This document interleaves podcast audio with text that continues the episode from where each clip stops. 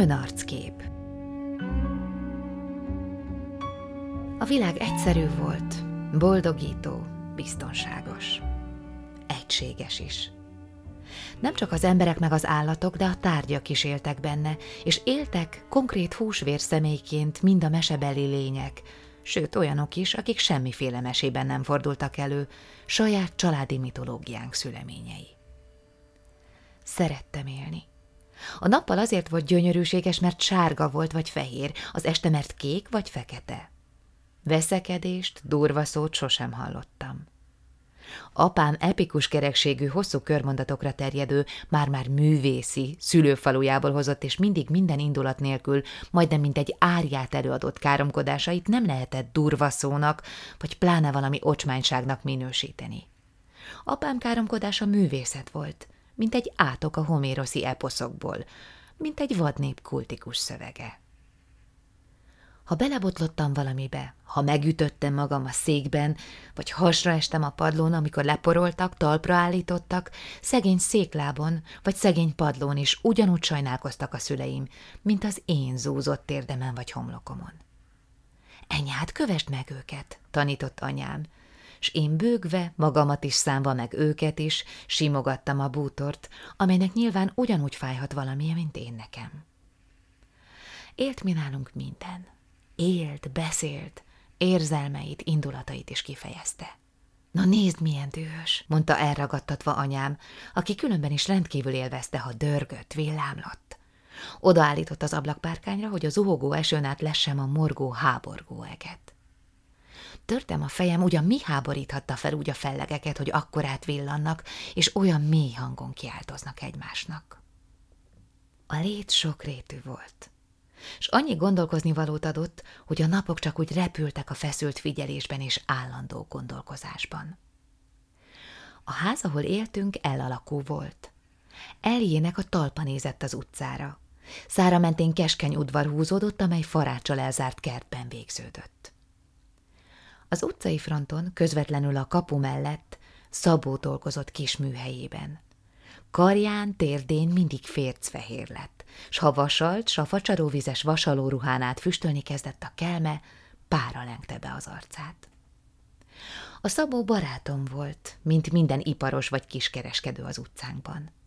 Megőriztem a képét, mint ahogy minden képet megőriztem, amely gyerekkoromban felkeltette a figyelmemet, s később, felnőttként ezek a képek mindig valami új fogalomhoz, látnivalóhoz kapcsolódva tértek vissza a tudatomban. Évtizedekkel később a Rigi csúcsán állva, még lefelé bámultam a telvilmos vidékre, a hegyen pára úszott, híg, köd, teteje, én magam is eltűntem a semmiben, ám a hegy lába derek vígan zöldelt odalán. Álltam, élveztem a pillanatot, hogy ott vagyok, aznap, akkor, és ugyanakkor mást is, mert annak, amit átéltem, két arca volt. A svájci tájkép, a rigi kötfette csúcsa, és ellenképe, egy alföldi városban a vasalójával győzködő Szelíd Szabó. A kapuai és a Szabó műhely fölött az emeletet a háztulajdonoség foglalták le. Túl a kapun az elszárából nyílt a többi lakás. Három a földszintről, három az udvarra néző emeletről. A földszint középső lakása volt a miénk. Ablakainkból jázmin és spirea bokrokat lehetett látni. Bejárati ajtónkkal szemben ott volt a poroló, amelyet két bodzafa lecsonkolt vállára rögzítettek, s amelyek minden tavasszal megpróbáltak úgy élni, mint a többi fák. Levelet hoztak, friss hajtásokat, ha tűrték volna, kibontják virágaikat is. Ám a házi úr lemetszette minden évben az újszülött próbálkozó gajakat. A poroló tárgy volt a szemében, nem illett hozzá se levél, se virág, hiába állt két eleven fatörzsön az elmúlás és halhatatlanság sajátságosan bonyolult viszonylatára a lecsonkolt és évente újra kihajtó bodzafák tanítottak először. A kapubolt mellett az udvar jobb sarkában állt a tilalmos ókút. Szemben vele, hátul a faráccsal elrekesztett kertecskében vérszegény pöszmétebokrok, ribizli cserjék és mindig férges gyümölcsöt hozó szilvafák tengődtek. A kert végéből három intézmény kertjében nyílt kilátás.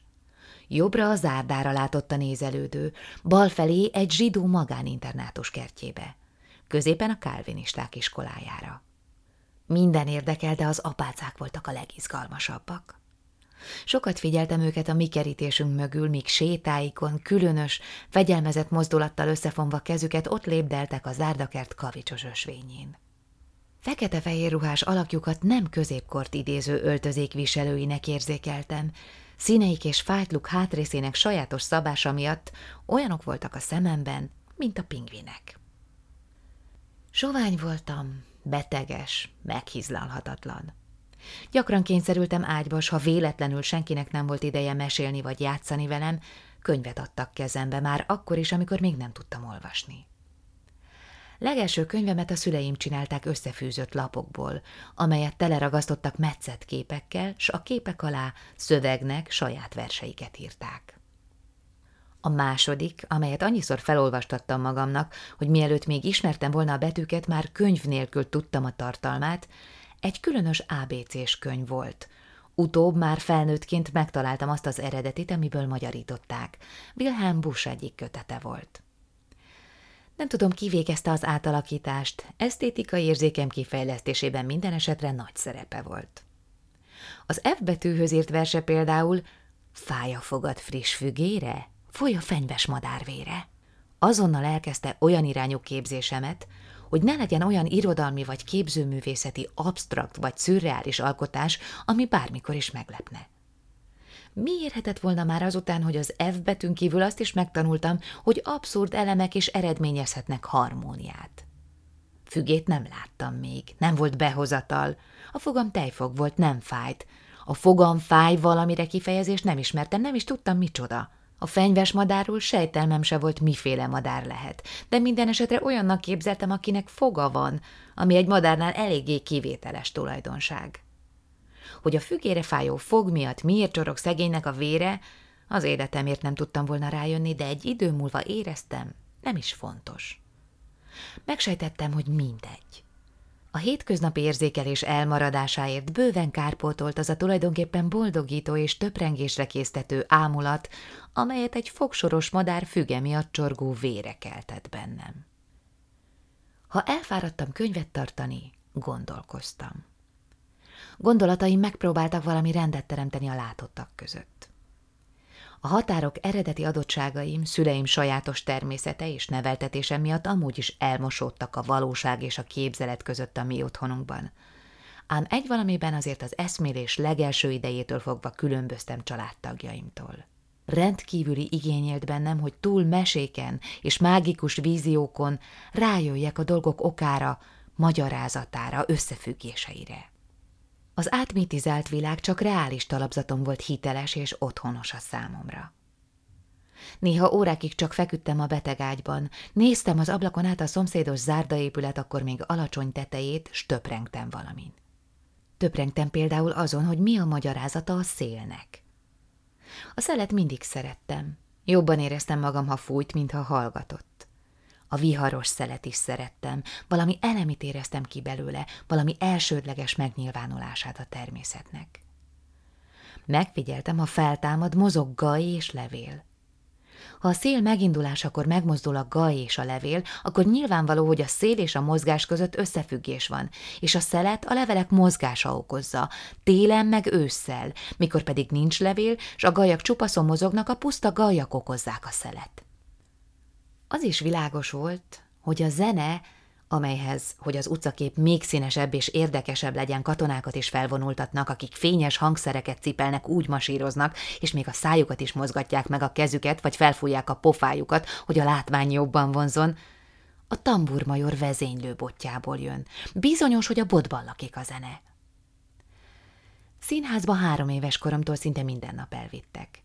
A zenés darabokban csak megerősödött a hitem, hogy a muzsika előidézője és teremtője a bot. A karmesternek is botja volt, míg fel nem emelte, abban a vájadban, ahol a zenészek ültek, csak néha-néha pittyent valami. De mikor fellendült az a pálca, egyszerűen elkezdődött a muzsikálás. A színpadon az énekesek produkciója is összefüggött a bottal. Nyilván azok hangja is a botból áradt. Azt gondoltam, mi különösen tehetséges család vagyunk, mert az én szüleim bot nélkül is tudnak muzsikálni. Ez nyilván olyan külön adomány, mint amiről annyit hallottam, őseim irodalmi tehetsége. évekig nézegettem, emlegettem minden férfi látogatónk botját, nem ad-e hangot, ha felemelem. És évekig hittem a színházi zenekarról is, hogy tagjai csak azért ülnek ott mindenféle hangszerrel a kezük ügyében, mert így szebb a látvány, de voltak éppen nem csinálnak semmit. A zene, a nyilvánosan színházban vagy utcán hallott muzsika feltétlenül varázslat, a pálca műve. Vézna testemben szokatlanul heves indulatok éltek, s örökké elemző logikámat olykor különös irányba csalták a hirtelen lobbant szenvedélyek. Miután születésemtől rendkívüli gyöngétség vett körül, minden barátságtalanabb megnyilvánulásra elsődlegesen primitíven jelentkező vadsággal válaszoltam, azonnal bosszúállásra készen. Volt egy ostoba rokonunk, aki örökké kövére hízladt gyermekeivel büszkélkedett. Az előttem bökte ki egyszer, miután megajándékozott egy labdával, amire régóta vágyottam, milyen csúf kis teremtés vagyok. Minden bordám kín van, talán fel se növök, amennyit betegeskedem. Íme megint ágyban talált. Értettem, mit beszél, hogy arra céloz, még majd én is oda kerülök a temetőbe, ahol mindig azzal a haraggal keveredett elképedést szoktam érezni a rokonok sírjai láttán. Egy darabig csak pislogtam a kövér rokorra kanyaros, gyulladásos szememmel, aztán mint egy miniatűr, mindennel leszámolt Cézár Pompeius oszlopalján, arcomra húztam a takarót, a labdát meg leeresztettem az ágy mellett a földre. Minek egy csúf halára ítéltnek akármi. A labdát felvették, visszatették mellém, azt hitték leesett. Akkor már eldobtam, nem lehetett félreérteni. Lázas szegény, mentegetett az anyám, beteg. Na de akkor is, mondta a rokon, miféle gyerek ez? Annyira talán csak nem lázas, hogy haigálja a játékszereket. Felemelte újra, megtörülgette a labdát. Anyám később gyakran elmesélte, hogy arcom, amely végre ismét kibukkant a paplan alól, aszott, betegségtől foltos és kontroll nélkül ilyen gyűlölködő volt, mint egy bosszúra készülő vademberé. Mire meggyógyultam, a rokon túltette magát az epizódon. Ha emlegette is, csak nevetett rajta, legyintett, és egy idő múlva azzal állt elő, hogy magával visz. Vidéken lakott, sokkal jobb anyagi körülmények között, mint mi. Azt ígérte meghízzal, megerősít.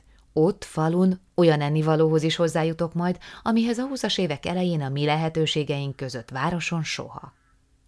Szüleim azonnal beleegyeztek, tudták, szükségem van a levegőváltozásra, jobb kosztra is. Én ordítottam, küzdködtem, megpróbáltam könyörögni, hogy maradhassak, de nem segített semmi. Mikor láttam, hogy összekészítik a holmimat, abba hagytam a sivalkodást. Felfogtam, hogy nem érek el vele semmit, és a kövér rokont annyira idegennek éreztem, hogy szégyeltem előtte a könnyeimet. Látod, jó kislány, ajánlgatott az anyám. Remélem is, búcsúzott a rokon. Nem is vállalnám máskülönben. Vonaton vittek el, sőt, első osztályon. Ez más körülmények között szenzáció lett volna, de akkor úgy, csak kiterjesztése annak a borzalomnak, ami az idegen helyre való kerülés tényével járt. Logikám élén próbáltam elmetszeni a láthatatlan kötelet, amivel a rokonhoz rögzítettek. Jó kislányokat vállal, azt mondta. Akkor nyilván rossz kislányokat nem. Akkor rossz kislánynak kell lennem, és kidob a házából. Az ételét úgysem akarom megenni, mert azt mondta rólam, rút vagyok, meg beteges. Ha pedig sovány vagyok, magamnak meg anyáméknak vagyok az, otthon így is jó, otthon senki se lát csúnyának, ha nem is esik szó a külsőmről. Ezektől nem kell semmi. Csodálkozott a rokon, milyen csöndes vagyok. Bele se nézek a képeskönyvbe, amit az útra velem adtak. Csak ültem mellette, de az ablakon se bámultam ki, néztem az ölembe, hallgattam. Nem tudta, milyen feszülten, milyen kétségbe esetten koncentrálva gondolkozom. Éreztem, hogy néz, de nem néztem vissza rá. Ismertem jól az arcát. Kerek volt, tulajdonképpen jóságos, nem okos arc. Míg a labda epizód előttről idegenkedtem tőle. Felejthetetlen és undorító élmény kapcsolódott hozzá. A rokon abnormisan hosszú ideig táplálta egyik gyerekét. Az már régen futott, mikor még szoptatta, s egyszer, mikor éppen riadtan bámultam, hogy a nálam alig fiatalabb kislány álva szopik, a rokon észrevette, hogy nézem őket. Nagyot nevetett, rám fogta a mellét, mint egy vízipuskát, és a szemem közé fröcskölt a tejjel. Eszementem, visítozva menekültem előle, s mire az udvar szélére értem, már hánytam is. Mikor megérkeztünk, a rokon családtagjai összecsókoltak, ételt raktak elém, mindenki nagyon kedves volt. Csak annyit tettem, hogy éppen egyem, nem sírtam, nem ellenkeztem, nem is panaszkodtam, dicsérgettek, milyen csendes kislány vagyok, latolgatták, mennyi idő alatt lesz normális az étvágyam. Békén hagytak, hadd barátkozzam a környezettel. Bebolyongtam a szobákat. A szalonra külön felhívták a figyelmemet, hogy ott mindenre nagyon vigyázzak. Ott lehetőleg ne is tartózkodjam, mert azt nagyon féltik, vadonatúj. De különben csak éljen bele magam, hogy most az ő gyerekük leszek, és mire visszavisznek, gyönyörű kövér kislány lesz belőlem. Hogy mikor visznek vissza? Hát soká. Majd ha meghíztam, két-három hónap múlva. Másnap estére otthon voltam.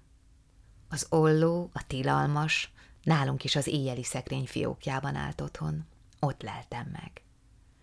Azzal szoktam be a szalomba később, és hasgattam fel végtelen türelemmel és szorgalommal a hat szék és a kanapé húzatát. Mikor elkészültem a szúrásokkal, metélésekkel, ahol csak bírtam, belenyúltam a hézagokba, és a lószőrt is kicibáltam, hogy feketén kunkorogjon elő a sebb helyeken. Mint a füst valami iszonyú tűzvész jeleként gyűrűztek a lószőr fekete végecskéi a halott garnitúra felett. Mikor végeztem, kimentem az udvarra, ahol a rokon gyermekei ettek. Nem maradt róluk más emlékem, csak írtózatos nagy tálak, amelyekből kanállal tömik a szájukba az ételt. Vártam, mikor veszik már észre, hogy rossz kislány vagyok. Mikor zavarnak haza, mennyi idő múlva mehetek vissza a szüleimhez. Mikor kiderült, mit csináltam, a botrány valahogy nagyobb, ugyanakkor csendesebb, méltóság teljesebb volt, mint amilyennek vártam. A rokon rosszul lett, le kellett fektetni, vizes ruhát tenni a szívére, de aztán felkelt, s mintha mi se történt volna, ő maga etetett meg, épp úgy, mint a saját gyerekeit, módszeresen, jó falatokkal, csak éppen némán. S mikor elkészültünk, becsukott a szalomba nyilván, hogy ne tegyek több kárt, ott már igazán nem volt mit félteni. Nyár volt, az ablakok nyitva. Hallottam, hogy a rokon gyerekek álnok gömbölyű szavakat kiabálnak az udvaron, mindenki tudta, mit csináltam. Valami gúnyverset, mit énekelgettek. Az volt a lényege annak is, hogy csúnya vagyok, fekete, nem szeret engem senki sem, még az anyukám se szeret.